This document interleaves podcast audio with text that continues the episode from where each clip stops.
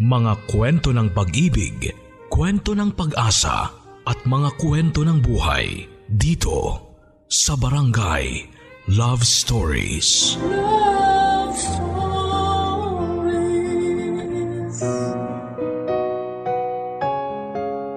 Posible nga bang tumibok ang puso para sa dalawang tao? O sadyang nagiging mapaghanap lang tayo sa mga panahon na wala ng oras sa atin ang taong mahal natin? Dear Papa Dudut, Magandang araw sa inyo pati na rin sa mga kabarangay na nakikinig sa ngayon. Tawagin niyo po ako sa pangalang Rhea. 26 years old at nagtatrabaho bilang isang office staff sa bangko dito sa Bulacan. Na-discover ko ang programa ninyo nang minsang mapakinggan ko ito sa isa kong kaopisina during lunch break namin. Ang sabi niya sa akin ay pwede raw magpadala sa inyo ng kwento ng buhay. Kaya naman nagbaka sakali akong mababasa po ninyo ang sulat kong ito at mabibigyan ako ng payo. Papadudot meron po akong boyfriend at tawagan na lang natin siya sa pangalang Ivan. Nakilala ko siya sa isang outreach program na sinamahan ko noong college.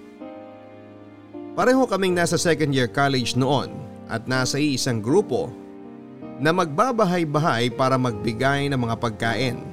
Bago matapos ang araw ay nagkapalitan kami ng cellphone number at mula noon papadudot ay palagi na kaming magka-text at sinabi niya na liligawan daw niya ako. Pero dahil gusto ko talaga makapag-focus sa pag-aaral ay naging magkaibigan muna kaming dalawa. Hanggang sa sinagot ko na siya sa mismong araw ng graduation namin. Suwabe ang naging umpisa ng relasyon namin ni Ivan. Siguro dahil na rin sa pareho kaming nakahanap kaagad ng trabaho. Mabait at masipag siyang magtrabaho at marami kasi siyang pangarap para sa aming dalawa. Bukod doon ay malambing din siya at mahilig sa mga surprises. Isa yon sa mga pinaka nagustuhan ko sa kanya. Sa aming dalawa kasi ay ako talaga ang mas spoiled niya. Dalawang taon na ang relasyon namin nangyayain niya akong magsama na kami sa iisang bahay na malapit sa pinagtatrabahuhan namin. Umayag naman ako kasi naniniwala ako na mas makikilala mo ang isang tao kapag nakasama mo na siya sa iisang bubong. Pakiramdam ko naman ay totoo yon dahil mas naging open kami sa isa't isa ni Ivan na nakatulong sa relasyon namin.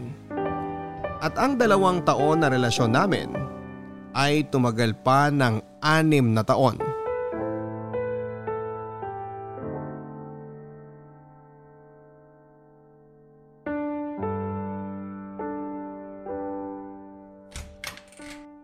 Dahan-dahan lang babe ha. Baka matisod ka. Ano ba kasi itong surprise mo sa akin? At kailangan mo pa talagang piringan ng mga mata ko. Paano to magiging surprise kung makikita mo kaagad? Pero nasa na ba tayo? Apartment pa rin ba natin tong pinasukan natin? Oo naman. Nakita mo naman na sa harap tayo ng apartment nagpark. Bago kita piniringan kanina, hindi ba? Oh, maupo ka na dito. Aalalayan kita. Hmm, ang bango ah. Parang bigla akong nagutom sa naaamoy kong masarap na pagkain. Siyempre, kasama yan sa mga sorpresa ko. Oh, pagbilang ko ng tatlo, pwede mo nang tanggalin ang piring mo ha. Babe, kinakabahan na ako ah. Isa, dalawa, tatlo. Surprise! My gosh! Babe, ano to? Laptop! Alam ko, pero... Di ba mahal to? Di ba nga? Sabi mo parang malapit na masira yung laptop na ginagamit mo sa trabaho. Kaya yan, binili kita ng bago. Happy anniversary babe! Hmm. Happy anniversary! Sana nagustuhan mong inihanda ko para sa'yo ha. Sobra, babe! Kasi ang ina-expect ko talaga ngayon, Alam mo yon, simpleng dinner lang dito sa apartment. Ah, Pero eto, may pa-flowers ka pa talaga. Kasama ng mga paborito kong pagkain dito sa lamesa natin. Tapos eto, itong laptop na to. Hmm, sobrang thank you talaga, babe. Ano ka ba? Wala yun. Laptop lang yan alam kong kailangan mo sa trabaho. Huwag ka na umiyak. Sorry, hindi ko lang talaga mapigilan. Whew.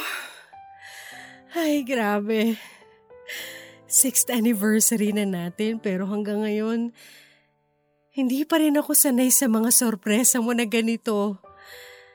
Alam mo, araw-araw kong ipinagpapasalamat sa Diyos na dumating ka sa buhay ko. Sana hindi ka magbago, babe, ha? Hindi ako magbabago. Gagawin kong lahat para sa'yo. Tandaan mo yan. Pati na yung pagmamahal na naramdaman ko mula nung unang beses na nagkita tayo. Hindi hindi rin yun magbabago kahit kailan. Happy anniversary!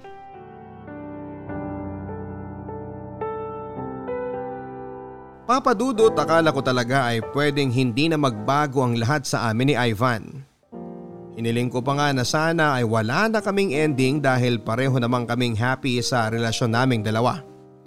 Pero siguro nga ay totoo yung sinasabi nila na ang lahat ng matamis na pagkain ay pwede ring tumabang sa paglipas ng panahon. Isang taon pa ang lumipas ay napansin ko ang unti-unting pagbabago kay Ivan. Hindi yung pagbabago na parang nambababae siya kagaya ng napapanood ko sa TV o nababasa sa mga pocketbooks. Ang napansin ko sa kanya ay bigla na lang siyang naging workaholic. Siguro dahil na rin sa nakuha niya ang promotion na matagal na niyang hinihintay. Okay lang naman sana sa akin dahil alam ko na para din yon sa future naming dalawa ang ginagawa niya. Kaya lang papadudot ay halos nawala na siya ng oras sa akin o sa relasyon naming dalawa. Dumating sa point na nasa iisang bubong nga kami pero para bang hindi kami magkasama. Dahil kahit nasa bahay ay dala-dala pa rin ang trabaho niya galing opisina. Kung hindi naman ay palaging tulog dahil sa pagod. Hindi niya na rin ako sinosurpresa sa Monsario anniversary namin. Marami na kaming family gathering na hindi napupuntahan at hindi na rin kami nakakapag out of town na dati naman ay naisisingit namin sa schedule naming pareho. Hmm, parang ang bango ng dinner natin ngayon ah. Siyempre, niluto ko yata ang paborito mong ulam. Kaya kumain ka na bago pa to lumamig. Sige, tikman ko nga. Hmm, babe, sobrang sarap nga. Namiss ko talaga to. The best talaga ang tinola mo. Sus, nambola pa to. Um, babe, may gusto nga pala sana akong hingin sa'yo. Sige, ano yan? Kahit ano pa yan, ibibigay ko. Natatandaan mo ba yung beach resort na pinuntahan natin nung 4th anniversary natin? Ah, oo. Yung sa may Davao yun, hindi ba? Yung medyo mahalang bayad? Oo, yun nga. Pero may promo sila next month na 50% discount. Tapos 3 days and 2 nights na. May kasama na ring buffet yun, babe. Kaya baka pwedeng mag-file ka ng leave kahit dalawang araw lang para dun. Teka sandali babe, dalawang araw? Ididikit naman natin sa off mo eh. Para may isang araw na pahinga pa tayo. Babe naman, sayang yung leave credits ko na pwedeng makonvert sa cash. Kung gagamitin pa natin yan sa ganong kalayo na bakasyon. Saka, gastos lang yun eh. Pero naka 50% discount naman sila eh. Tapos next month pa naman yun. Pwede pa tayo makakuha ng plane ticket na naka-promo rin. Bakit hindi na lang tayo magbakasyon dyan sa malapit? Sa Cavite o sa Laguna o kaya dito na lang din sa Bulacan. Kailan ba tayo huling beses na nakalabas ng Luzon para magbakasyon? Two years ago na yata eh. Alam mo naman na hindi ganun kadali mag-file sa amin ng leave, hindi ba? Lalo na ngayon sa posisyon ko sa trabaho. Hirap pa rin ako mag-adjust hanggang ngayon, babe. Saka babe, Para rin naman sa atin tong ginagawa ko eh. Huwag ka na magalit ha. Alam ko na, kasalanan ko talaga kasi nawawalan na ako ng oras sa'yo. Pero promise, babawi talaga ako. Pero wag muna ngayon, please.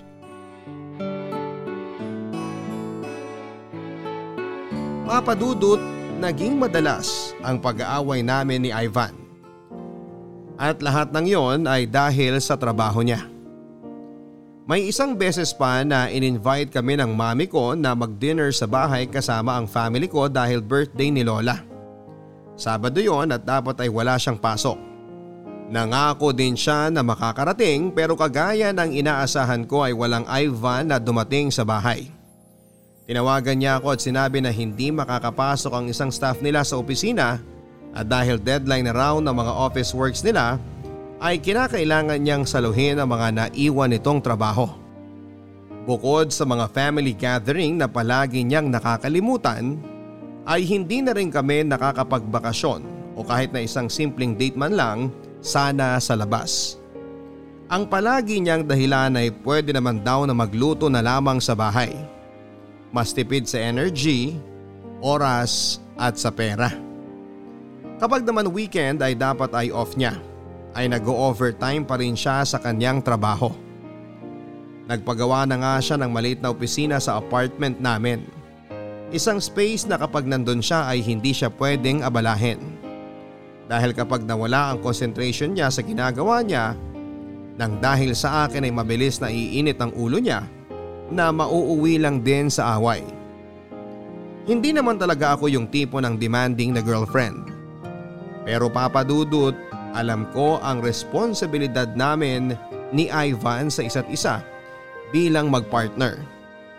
Na para bang kinalimutan na lang bigla ng boyfriend ko nang dahil sa trabaho niya.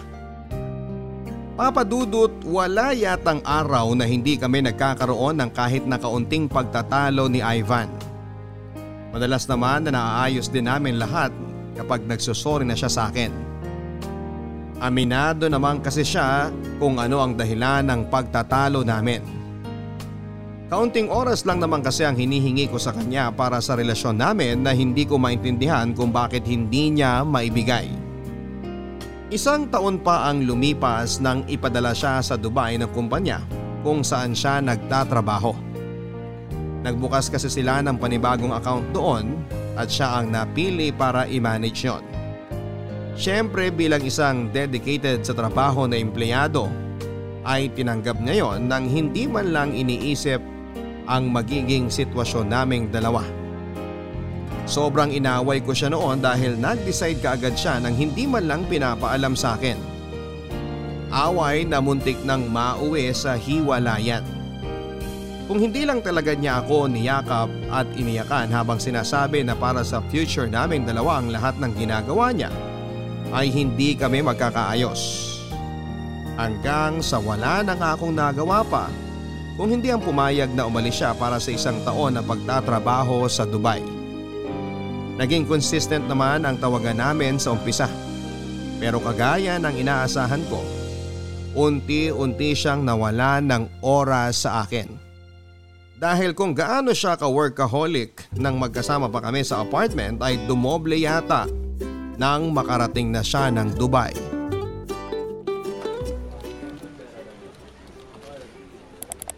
Nasaan ba yung files na yun?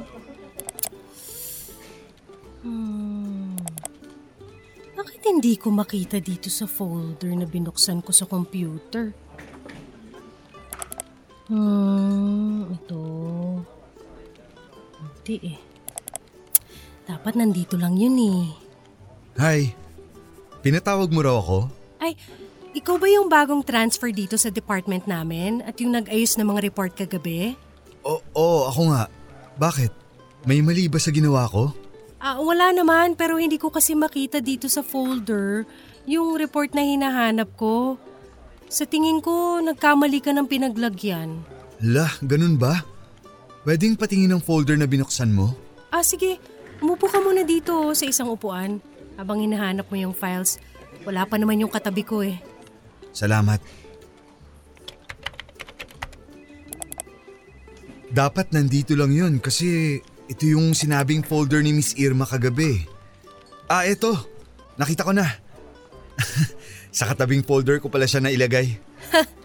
Kaya naman pala.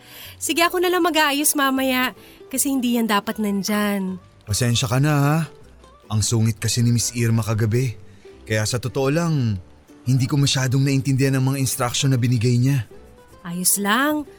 First week mo pa lang naman dito sa opisina kaya ayos lang na magkamali ka. Isa pa, masungit talaga yun si Irma. Akala mo kung sino eh pare-pareho lang naman tayo ng posisyon dito sa opisina. Akala ko, ako lang ang nasusungitan sa kanya. Um, Rhea ang pangalan mo, di ba? Sabi nung nagpatawag sa akin kanina. Oo, Rhea nga. Ako nga pala si Elmo. Nice to meet you, Elmo. Alam mo, buti na lang pala at nagkamali-mali ako sa paglalagay ng mga files sa computer. Ha? Bakit naman? Kasi kung hindi ako nagkamali, wala sana akong dahilan ngayon para malapitan at makausap ka. Ang suplado mo kayang tingnan mula dun sa table ko. Ah, gano'n ka na nga ulit katagal dito? Mag-iisang linggo. So, ibig sabihin, mag-iisang linggo mo na rin akong ini-stock mula sa lamesa mo. Uy, grabe ka ah. Hindi naman masyado. Medyo lang. Ang sarap mo kasing titigan lalo na kapag inaantok ako. Nagigising ka agad ako. Alam mo, Elmo, tigil-tigilan mo ako sa mga paganyan mo, ha? Taken na ako, kaya wag mo na akong diskartehan. Aray naman. Unang pag-uusap pa lang natin, binabasted mo na ako kaagad. Ganun talaga. Huwag ka mag-alala. Marami pa namang magagandang babae dyan sa opisina. Sa itsura mong yan, hinding-hindi ka mababasted. Huwag ka lang didiskarte ulit sa mga taken, ha?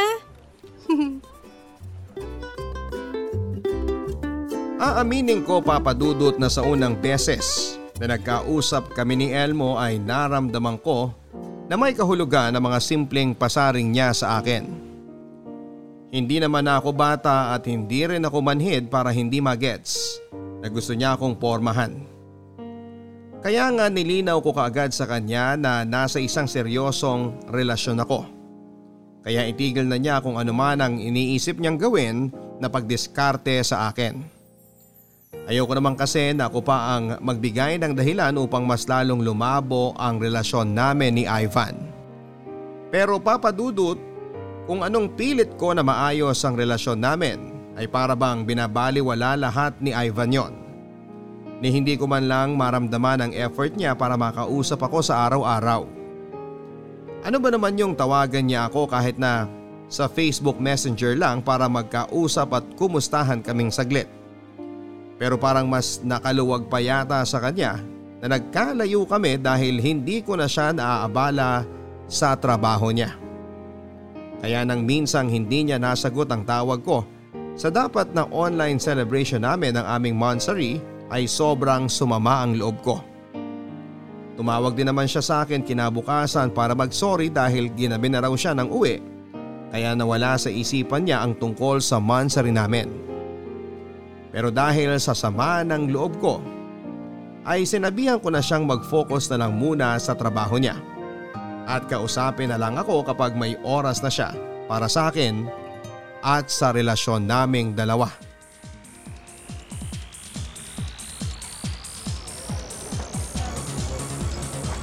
Woo! Party pa! Woo! Rhea? Elmo? Nandito ka rin pala sa bar? Tara, sayaw tayo! Woo! Sinong kasama mo? ha? Ang sabi ko, sinong kasama mo? Hindi ko talaga maintindihan. Tara, sayaw na lang tayo! Lasing ka na yata eh. Hindi ako lasing. Walang lasing dito. Halika na, sayaw na tayo. Isayaw mo na ako. Nandito ba ang boyfriend mo? Ano? Boyfriend? Wala akong boyfriend ngayong gabi, kaya halika na, Elmo! Party na tayo! Woo! Ay, halika na. Umalis na tayo dito sa bar. Lasing ka na. Baka kung sino pa ang lumapit at tumawak sa'yo dito.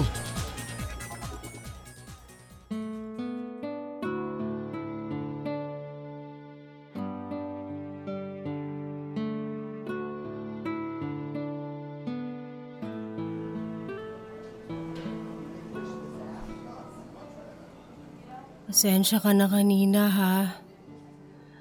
Medyo naparami yata yung inom ko talaga. Mabuti na lang nakita mo ako doon. Kasi kung hindi, baka wala ako ngayon dito sa coffee shop. At sa ibang lugar ako dinala ng kung sino man ang humila sa akin. Wala yun. Nakipagkita rin kasi ako sa mga dati kong kaklase.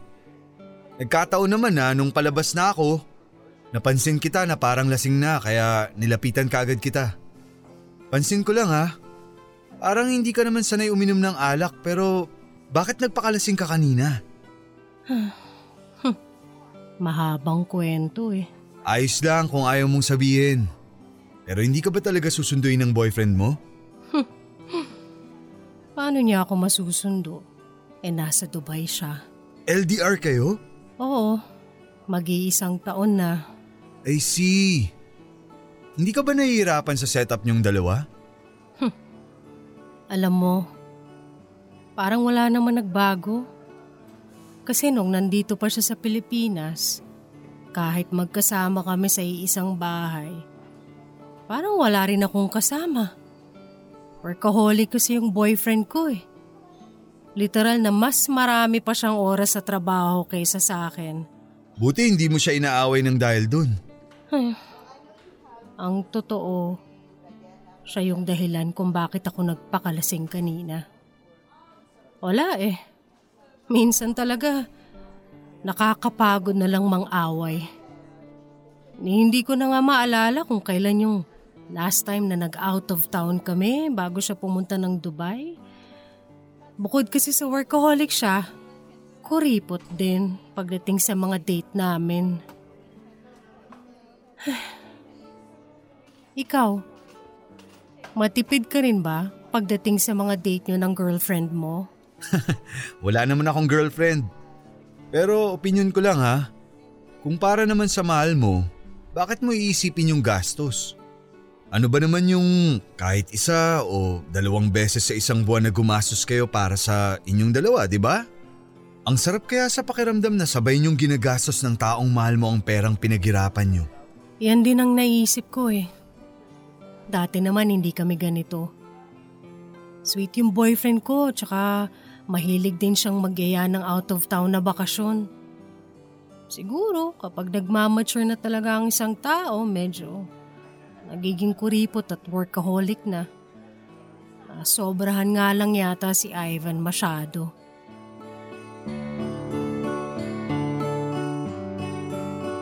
Sobrang opposite ng ugali ni Ivan kay Elmo papadudot.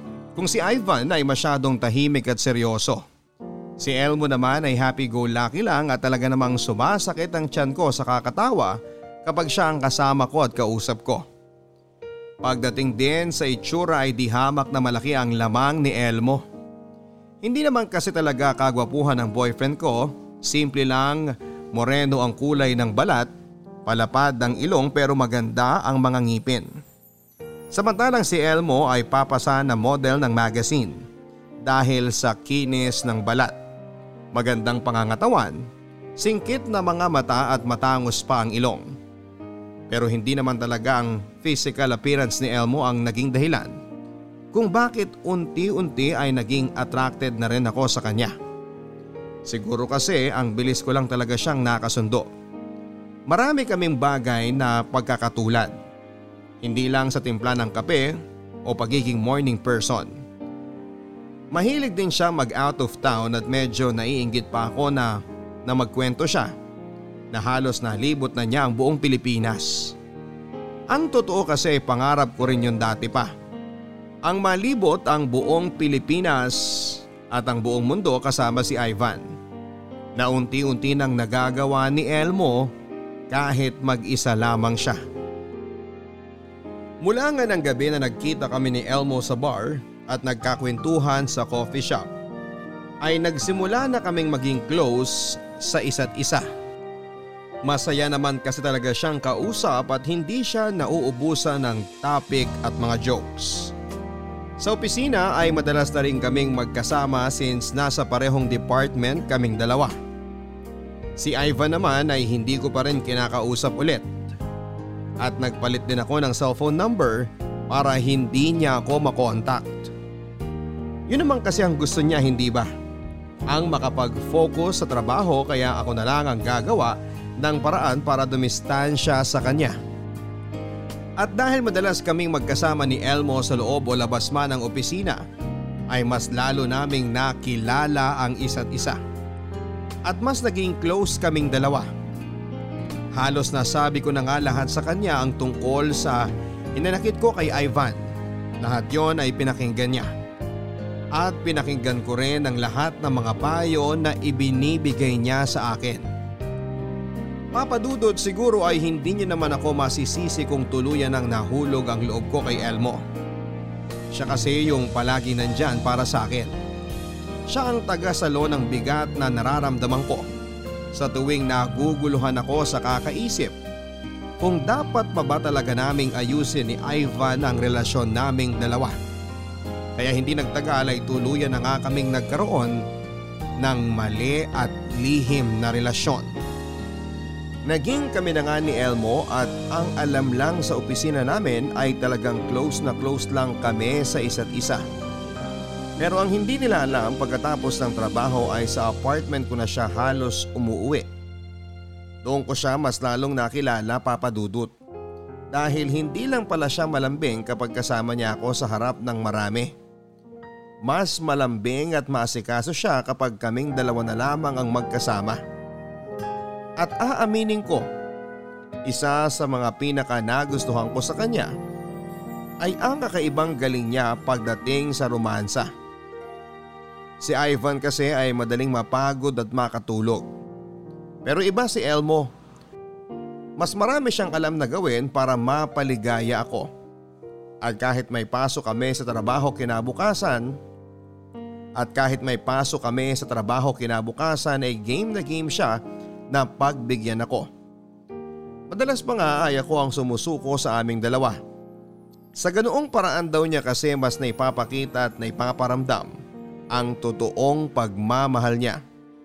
Kung paano niya ako pinapaligaya sa bawat oras na kaming dalawa lang ang magkasama. Thank you sa paghatid sa akin, Elmo. Naabala ka patuloy. Ano ka ba? Kahit kailan hindi ka naging abala sa akin. O sige, Aalis na rin ako. Bukas na lang ulit. Daanan kita dito sa apartment mo. Susunduin mo ulit ako? Sigurado ka?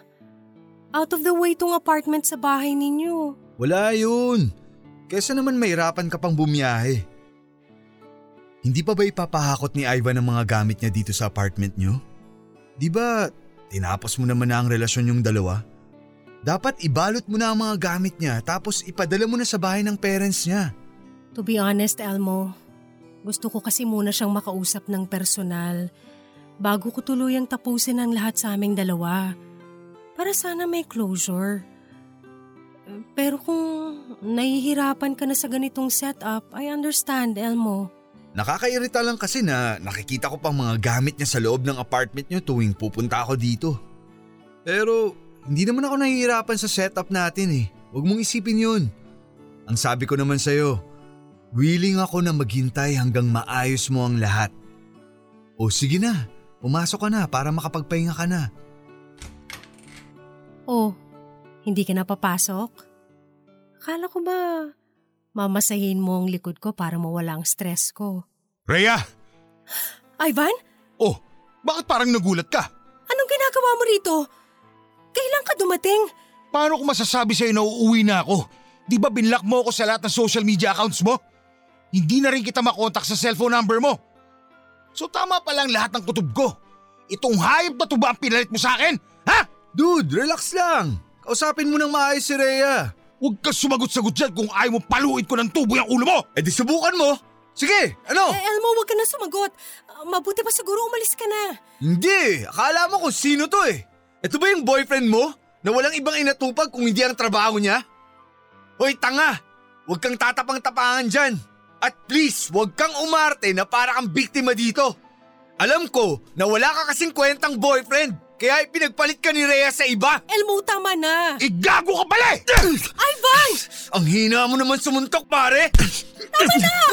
Huwag mo kumapari pare. Mapapatay kitang hayop ka! Ivan, tama na! Ano ba kayo? Elmo, please, umuwi ka na lang. Pero Rhea, ayoko... Please, umuwi ka na. Sige, tawagan mo na lang ako. Sino yung lalaki na yun, Rhea? Bakit pinapapasok mo siya dito sa apartment natin? Dahil ako ang nagbabayad ng upa dito, kaya may karapatan ako na magpapasok ng kahit na sinong tao sa pamamahay na to. Anong ikaw?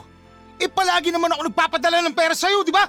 Na kahit kailan, hindi ko pinakialaman o ginalaw. Kaya huwag mong isusumbat sa akin ang mga pera mo, Ivan. Sandali nga, Rhea. Akala ko ba gusto mong ayusin pa natin to? Paano natin naayusin to?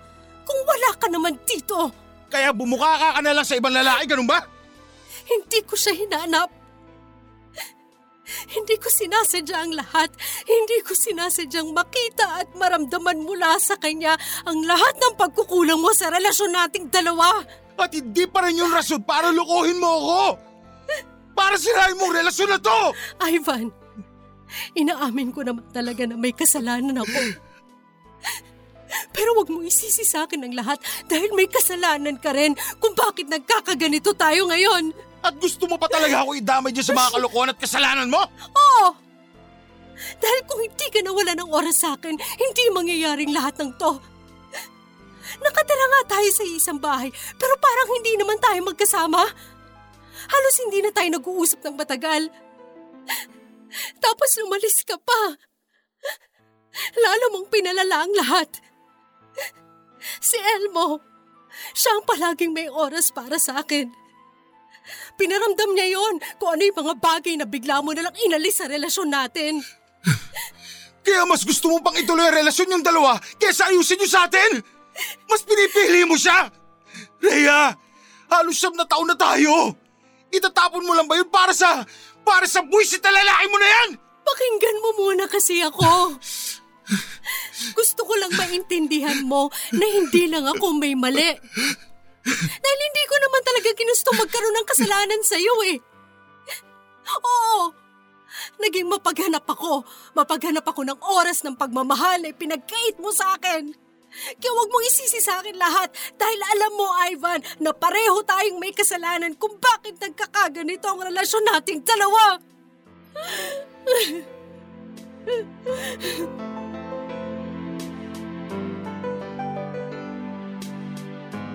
Oo, ako ang nagloko at nagkaroon ng ibang lalaki. Pero hindi ko naman magagawa yon kung hindi nagkulang ng oras sa akin si Ivan. Hindi mangyayari ito kung nag-effort man lang sana siya na ayusin ang relasyon naming dalawa. Pagkatapos ng pag-uusap namin ni Ivan ng gabing yon ay mas lalo akong naguluhan. May katwiran din naman kasi ang lahat ng sinabi niya. Ang pagsusumikap na ginagawa niya sa trabaho ay para rin sa future naming dalawa. Iniisip ko tuloy na baka nasa akin talaga ang lahat ng mali. Baka naging masyado lang akong mapaglaro at mapaghanap. Baka naghahanap lang ako ng mapaglilibangan at mapaglilipasan ng oras. Pero hindi eh. Dahil sa totoo lang, sa tuwing kasama ko si Elmo, napakagaan ng pakiramdam ko. Masyadong mabilis ang lahat pero sadyang mabilis lang din akong naging komportable na kasama siya. Ang bilis ko siyang minahal. Siguro kasi ay naramdaman ko mula sa kanyang lahat ng hinahanap ko kay Ivan. Sa totoo lang ay hindi ko na alam kung sino ba ang dapat kong piliin sa kanilang dalawa. Kung kaninong relasyon ba ang dapat kong ituloy. Hanggang sa nagdesisyon akong tapusin ang halos limang buwan na maling relasyon namin ni Elmo. Oo, mas pinili kong ayusin ang sa amin ni Ivan. Ganon din naman siya kaya nagkabalikan din kami kaagad. Bumalik na siya sa apartment at pagkatapos namin na muling pag-usapan ang mga naging kasalanan namin sa isa't isa. Nangako siya na babawi sa mga naging pagkukulang niya. At nangako naman ako na kahit kailan, hinding hindi ko nakakausapin pa si Elmo. Kahit na alam kong mahirap yon dahil iisa lang ang department namin sa trabaho. Sinisigurado ko na na ang lahat ng pwede naming pag-usapan ay may kinalaman na lang sa trabaho namin.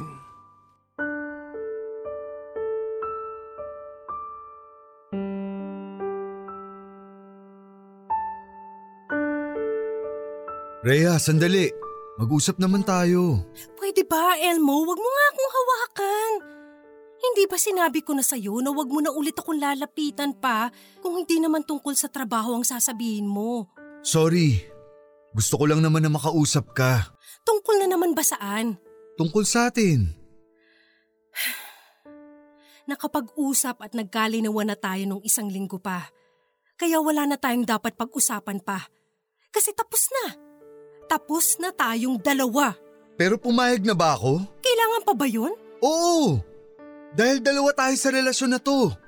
At hindi pwede na basta mo na lang itatapon ng kung ano man ang meron tayong dalawa. Pero nagawa ko na. Tinapon at tinapos ko na ang lahat dahil gusto ko nang ayusin ang relasyon namin ni Ivan. Mahirap ba talagang intindihin yun? Ayoko na. Tanggapin mo nang tapos na tayo. Paano tayo? Paano yung nararamdaman natin para sa isa't isa? Wala na nga tayo. Pwede ba, Elmo? Huwag mo naman na akong pahirapan pa. Bakit? Sa tingin mo ba ikaw lang ang nahihirapan? Mas nahihirapan ako dahil ako yung naiwan sa ere. Kaya nga paulit-ulit ako nagsusori. Dapat nung una pa lang hindi na kita in-entertain. Dapat hindi ko na pinagulo ang sitwasyon namin ni Ivan at iniwasan na lang kita.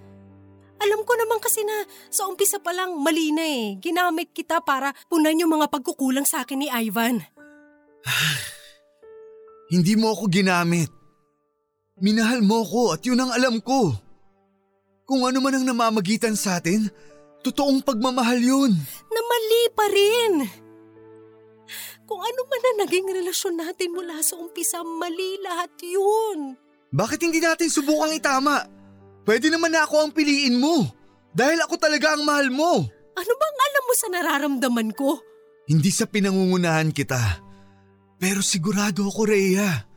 Sa bawat halik at aplos mo sa akin sa mga oras na tayong dalawa lang ang magkasama. Mahal mo ako. Minahal mo ako. At hindi mo ako ginamit para lang gawing pampalipas oras mo. Aminin mo na. Aminin mo kung anong totoong nararamdaman mo. Ayokong itapon at sayangin yung halos siyam na taon na relasyon namin ni Ivan. Hindi ko kayang itapon ang mga taon na pinagsamahan namin para lang sa'yo. So yun ang totoong dahilan. Binalikan at pinili mo siya hindi dahil siya ang mahal mo, kundi dahil nanghihinayang ka lang sa tagal ng relasyon ninyong dalawa. Rhea, hindi mo ba naisip na dapat mas manghinayang ka sa oras na dapat ay ibinibigay mo sa totoong mahal mo?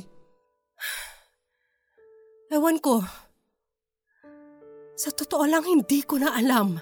Kung naguguluhan ka pa pala, bakit nakipagbalikan ka kaagad sa kanya? Dahil gusto ko nang ayusin ang relasyon namin ni Ivan. Kahit hindi ka sigurado na mahal mo pa rin siya? Oo. Dahil yun ang nag-iisang bagay na sigurado ko na gusto kong gawin. Ang hindi masayang ang napakatagal na pinagsamahan namin ni Ivan. Kaya please lang, Elmo, layuan mo na ako.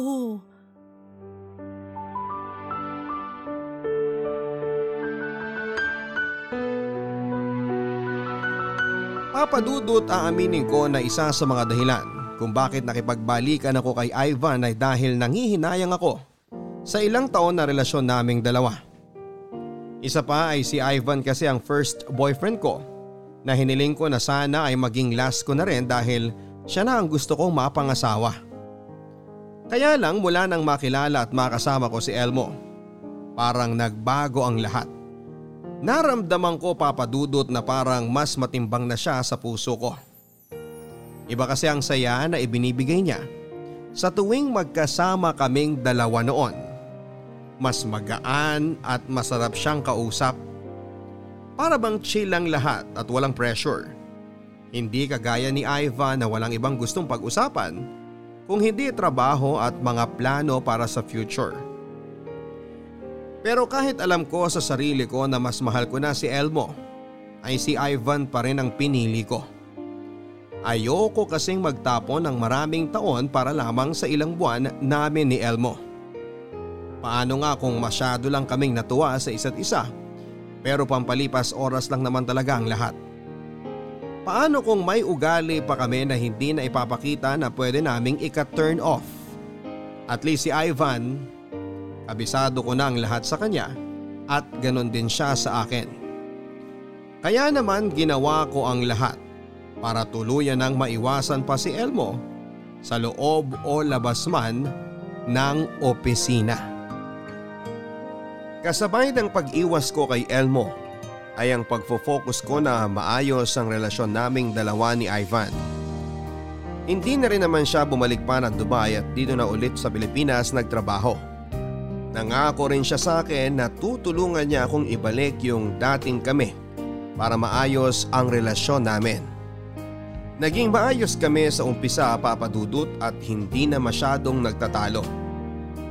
Pero habang tumatagal ay parang nagsisimula siyang bumalik sa dati. Yung Ivan na cold, workaholic at mainit din ang ulo pagdating sa bahay.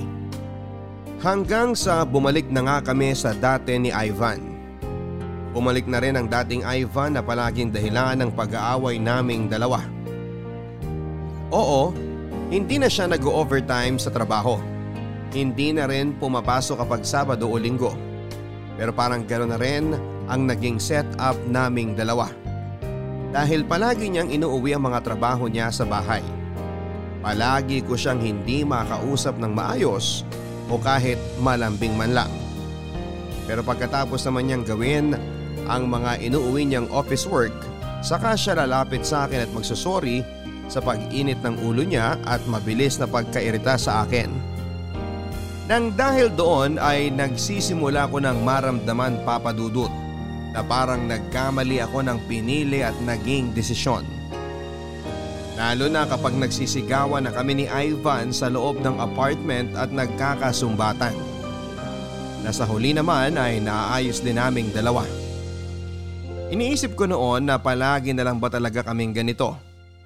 Walang ibang ginawa kung hindi ang mag-away ng dahil sa trabaho niya. Tapos magkakaayos din sa bandang huli.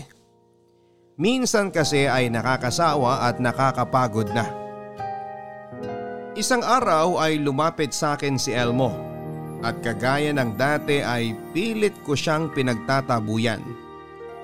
Pero ang sabi niya noon ay gusto niya lamang ipaalam sa akin na nakita niya si Ivan sa isang restaurant na malapit sa kanila.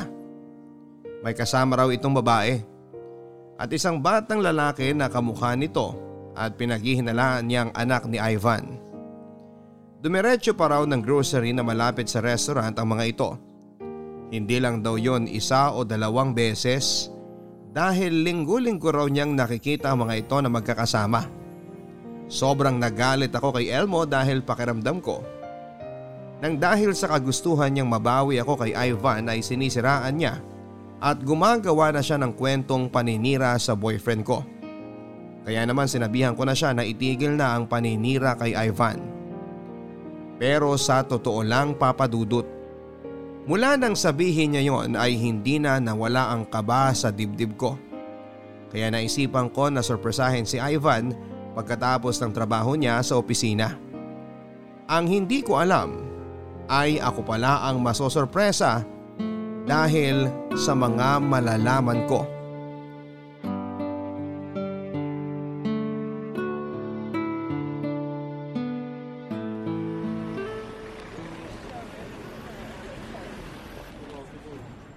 Nasaan na kaya si Ivan? Hindi niya na sinasagot ang mga tawag ko. Ang sabi ng guard sa opisina nila, nandito lang daw siya sa restaurant. Teka, siya yata yun. Pero sino yung babaeng kasama niya na inabutan niya ng pera?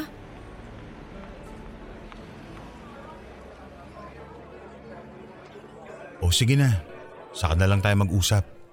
Okay naman na siguro yung perang binigay ko, hindi ba? Babalik na ako sa opisina. Ivan? Rhea, a- a- anong ginagawa mo dito? Wala lang. Gusto lang kitang sorpresahin. Eh parang ako pa yata ang masosorpresa dito. At nandito pa talaga kayo sa sulok. Para hindi kayo masyadong kita, ganon?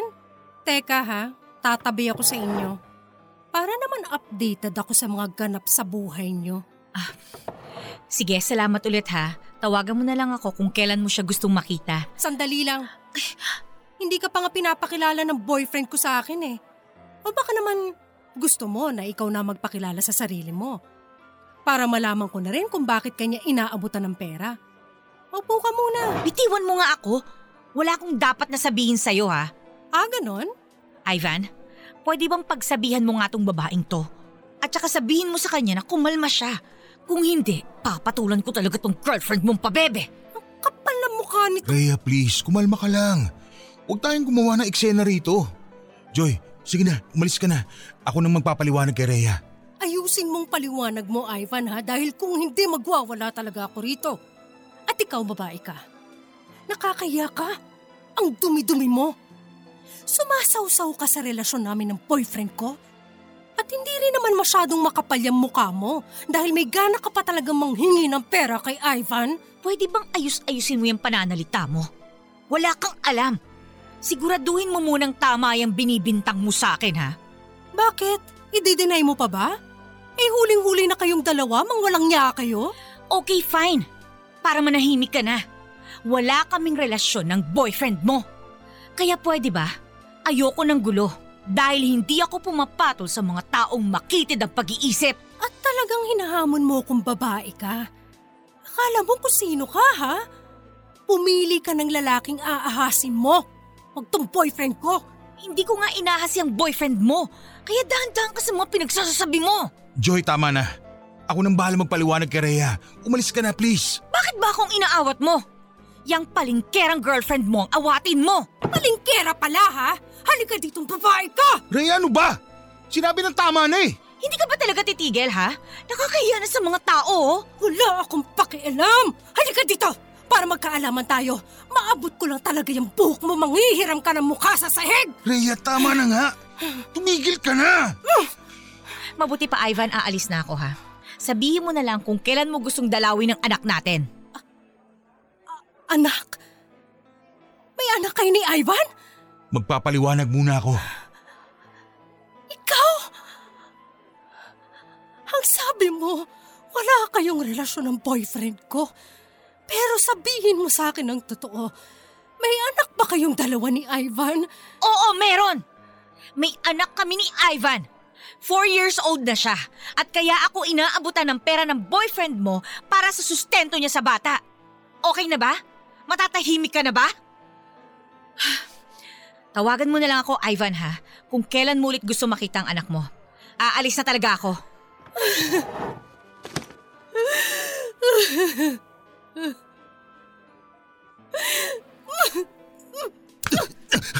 Rhea, sandali.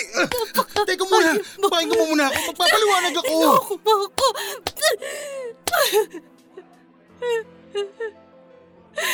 Ano pang ipapaliwanag mo? Eh sinabi na sa akin lahat ng babae mo tungkol sa anak niyong dalawa. Hindi mo kasi naiintindihan ko ano yung nangyari. Pues, ipaintindi mo sa akin na huwag kong paniwalaan yung mga sinabi ng babae mo. Pakinggan mo muna kasi ako. Hindi ko naman tinatanggi na may anak kami ni Joy. O ano pa pala ang gusto mong sabihin? Ha? Na wala naman talaga kami relasyon ni Joy. Wala kayong relasyon. Pero may anak kayo? Ang galing mo rin. Napakagaling mong magtago. Alam mo, tama sila. eh. Dapat hindi ko na binigyan pa ng pagkakataon tong relasyon natin. Dahil mulat sa pulpa lang sa ating dalawa, ikaw na talagang manloloko!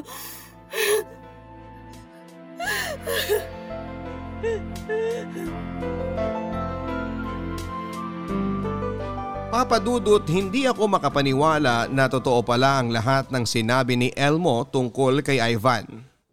Na niloloko ako ng lalaking pinili at binalikan ko. Limang taon. Limang taon na niya pala akong niloloko.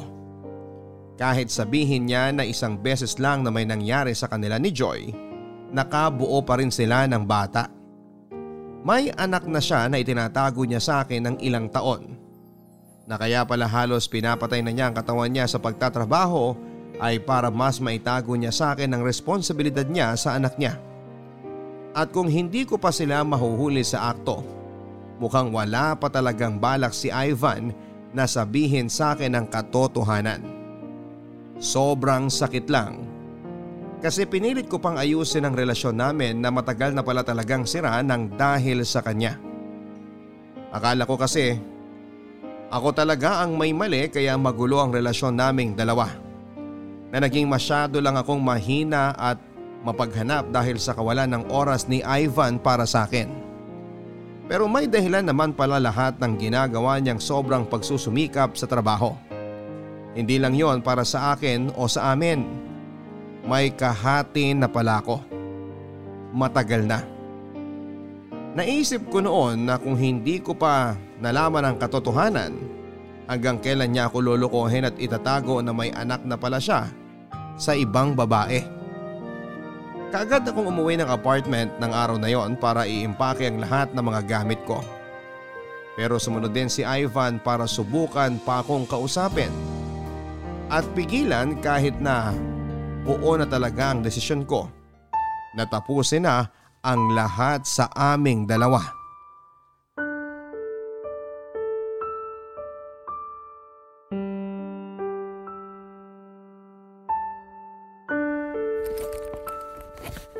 Rhea, please. Itigil mo muna kasi ang pag-iimpake mo. Teka, mag-usap muna tayo. Para saan pa? Nakita at nalaman ko na lahat. Sinabi na ng babae mo sa mismong harapan ko na magkaharap-harap tayo kanina. Kaya alis na ako sa apartment na to dahil ayoko na. Pagod na akong ayusin ang relasyon nating dalawa na paulit-ulit mo lang na sinisira. Pakinggan mo muna kasi ako. Para saan? Para sa mga bago mong kasinungalingan? Hindi naman ako nagsinungaling eh.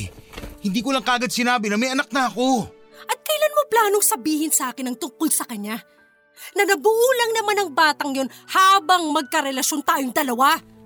Kapag may lakas na ako ng loob, Rhea, sasabihin ko naman sa'yo eh.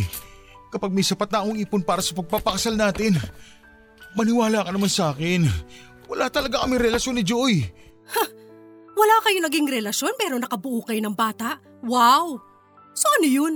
Nag-shake hands lang kayo tapos nabuntis na siya? Inaamin ko naman na nagkamali talaga ako eh. Pero isang beses lang yun. Isang gabi lang.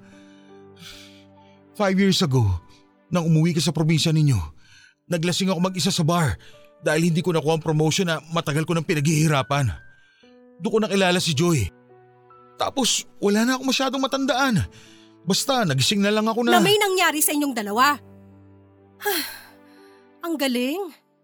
Ang galing mong gumawa ng kwento kahit kailan, Ivan. Pero yun nga kasi ang totoo. Ni hindi ko na nga siya nakita pagkatapos ng isang gabi na yun. Hindi na siya nagparamdam. Tapos two years ago, bigla na lang siya bumalik. Pinakilala niya sa akin si Ian, yung anak naming dalawa. Eh bakit hindi mo kagad sinabi sa akin? Dahil natakot ako na baka hiwalayan mo ko kapag nalaman mong totoo. Kaya tinago mo na lang sa akin. At wala ka na talagang balak na sabihin sa akin ang tungkol sa batang yun? Meron naman, pero hindi pa dapat ngayon. Dahil hindi ko pa kaya. Wala pa ako sapat na lakas ng loob. Kaya nga nagsusumikap ako sa trabaho eh. Dahil gusto kong ipakita sa'yo na ako yung lalaking mas karapat dapat para sa'yo kahit may anak na ako sa ibang babae. Lahat ng ginagawa ko sa trabaho para sa'yo, Rhea. Para sa ating dalawa. Hindi rin. Dahil ang totoo, lahat ng pagpapakahirap mo sa trabaho ay para sa responsibilidad na ginagampanan mo sa anak mo bilang ama. Para hindi ko maramdaman na nababawasan ang ipon nating dalawa na sinasabi mong para sa kasal natin. Tama ako, di ba? Rhea naman, Kaya mo rin siguro biglang sinunggaban yung pagkakataon na ipadala ka ng kumpanya nyo sa Dubai para kumita ka ng mas malaki at makapag-ipon ng mas mabilis. Ano? Rhea, I'm sorry. Sinasabi ko na nga ba eh. Kaya wag akong paulit-ulit mong dinadahilan at ang relasyon nating dalawa kung bakit halos patayin mo na yung sarili mo sa trabaho. Dahil alam mo sa sarili mo na para rin yun sa tinatago mong anak. Nakakatawa ka lang eh. Galit na galit ka nung minsang nagkamali ako dahil sa pagkukulang mo sa relasyon natin. Pero ikaw, eto, araw-araw mo palang binibilog ang ulo ko. Sa bawat oras na magkasama tayo, niloloko mo ako! Rhea, please. Pwede pa naman natin ayusin to, hindi ba? Mahal kita at pinagsisiyan ko na lahat ng mga naging pagkukulang at pagkakamali ko sa'yo. Magsimula tayo ulit. Ayusin natin ang relasyon na to. Pagod na ako, Ivan. Pagod na pagod na akong ayusin tong relasyon nating paulit-ulit lang din namang nasisira nang dahil sa'yo. Rhea, Rhea please. Rhea, Rhea mahal kita. Mahal na mahal kita. Please naman, huwag mo naman itapon ang siyam na taon natin para lang sa isang pagkakamali ko. Maawa ka naman.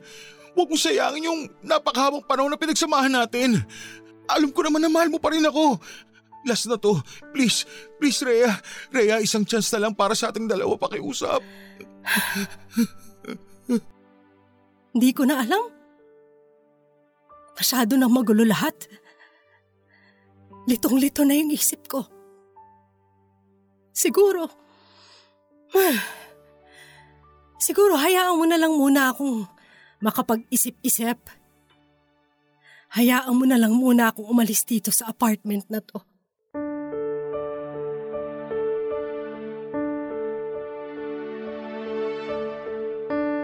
Papadudot, umalis na nga ako ng apartment namin ni Ivan at tuluyan ko na rin tinapos ang relasyon naming dalawa. Alam ko naman kasi na yun naman talaga dapat ang matagal na naming ginawa. Dahil hindi na talaga nagiging maayos ang pagsasama namin. Hindi ko kaagad nadala ang lahat ng gamit ko pa uwi sa bahay namin. Binalikan ko lamang ang iba kapag wala sa apartment si Ivan. Pumayag na rin siya sa sinabi ko na hatiin na namin ang naipon naming pera na dapat ay para sa kasal namin. Paminsan-minsan ay dumadalaw pa rin siya sa bahay para subukan ng makipag-ayos sa akin pero hindi ko pa rin siya gaanong kinakausap. Ang madalas kong sinasabi sa kanya ay kailangan ko pa ng oras para makapag-isip-isip kung may dapat pa ba kaming ayusin. Ang sabi niya ay hindi siya aalis ng apartment dahil umaasa siya na babalik pa rin ako para magkaayos kaming dalawa. Pagkatapos ng ilang araw ng vacation leave ay bumalik na rin ako sa trabaho at unti-unti na rin bumalik ang closeness namin sa isa't isa ni Elmo.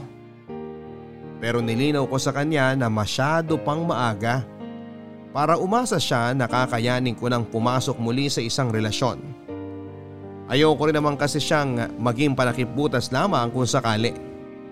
Gusto ko kapag pumasok na ako sa isang relasyon na kasama siya, sigurado na ako na siya ang mahal ko at wala nang Ivan na magpapalito ng isip ko at nararamdaman ko. Ayoko nang magpadalos-dalos sa mga desisyon at masaktan lang sa huli. Dahil sa totoo lang, may bahagi pa rin ng isip ko na gustong bumalik kay Ivan at ayusin ang lahat. Hanggang sa ngayon ay nalilito pa rin ako sa kung ano nga ba ang dapat na maging desisyon ko papadudot. Kung sino ba kina Ivan at Elmo ang dapat na piliin ko. Sobrang nangihinayang ako sa tagal ng pinagsamahan namin ni Ivan at minsan pakiramdam ko. Yun na lang ang dahilan kung bakit gusto ko ulit siyang bigyan ng bagong pagkakataon. Si Elmo naman ay dumoble ang effort sa panliligaw sa akin. Pumasok sa isipan ko na bakit hindi ko siya bigyan ng isang pagkakataon. Pero paano kung hindi mag-workout ang relasyon naming dalawa? Paano kung hanggang panakip lang talaga siya? Paano kung masayang lang din ang oras na ibibigay ko sa kanya na sana ay kay Ivan ko na lang ibinigay. Papadudod sana po ay matulungan ninyo ako at ng ating mga kabarangay sa problema at pagkakalitong kinakaharap ko sa ngayon. Alam kong hindi naman maiiwasan ang masaktan o makasakit ako sa desisyon na gagawin ko. Pero hanggat maaari sana, ayoko nang magkamali at magsisi sa bandang huli. Dito ko na po tinatapos ang sulat ko. At ngayon pa lamang po ay nagpapasalamat na ako sa payong maibibigay ninyong lahat sa akin. Ang inyong kabarangay at kapuso forever, Rhea. Mga kwento ng pag-ibig, kwento ng pag-asa at mga kwento ng buhay dito sa Barangay Love Stories. Love